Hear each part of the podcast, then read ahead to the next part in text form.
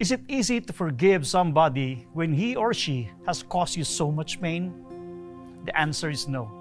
I'm sure you will agree with me if I say that it is even more painful if the person or people who hurt you are the ones closest to you.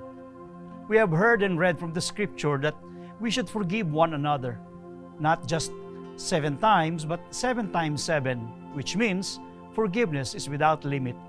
Ephesians chapter 4, verse 30 to 32 says, And do not grieve the Holy Spirit of God, by whom you were sealed for the day of redemption. Let all bitterness and wrath and anger and clamor and slander be put away from you, along with all malice. Be kind to one another, tender hearted, forgiving one another, as God in Christ forgave you. Paul was exhorting to all the Ephesian believers to put away all kinds of ill or unfriendly attitude towards one another, not only because it destroys relationships, but it grieves the Holy Spirit. Instead, believers should be kind, tender hearted, and forgiving of one another. It is easy to say that we should forgive, but when hurt, our human emotion tells us to keep the grudges and resentments, which sometimes leads to possible retaliation or vengeance.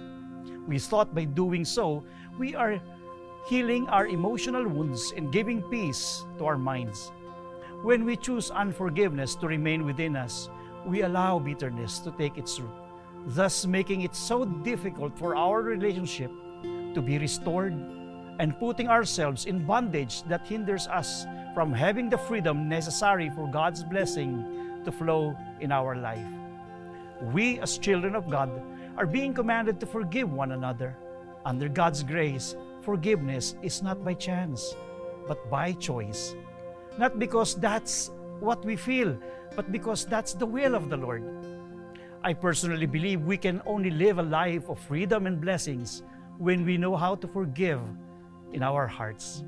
Our loving God has forgiven us in Christ. And that is the most compelling reason for us to bestow forgiveness on others. We have to remember that we ourselves are not worthy of His forgiveness. Yet, despite our sinfulness, our loving God has unconditionally embraced us. His forgiveness liberated us from the bondage of sin and death. Thus, He gave us the grace of life instead of condemnation and misery. Forgiveness is setting ourselves in true freedom in taking hold of what God's best in our lives.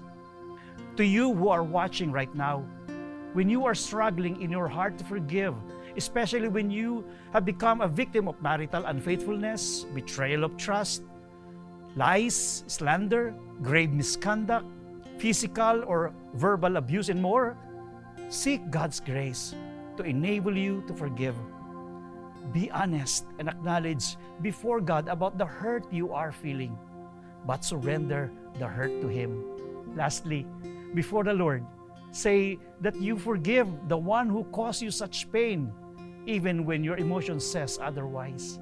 When you do this over and over and over again, later you will realize that your emotion is beginning to align with your confession. Thus, your inner healing is beginning to happen and relational restoration may still be possible.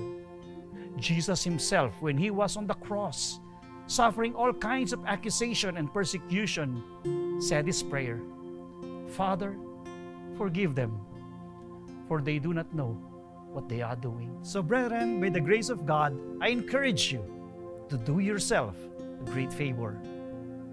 Forgive, just as God in Christ forgave you. Have a great day.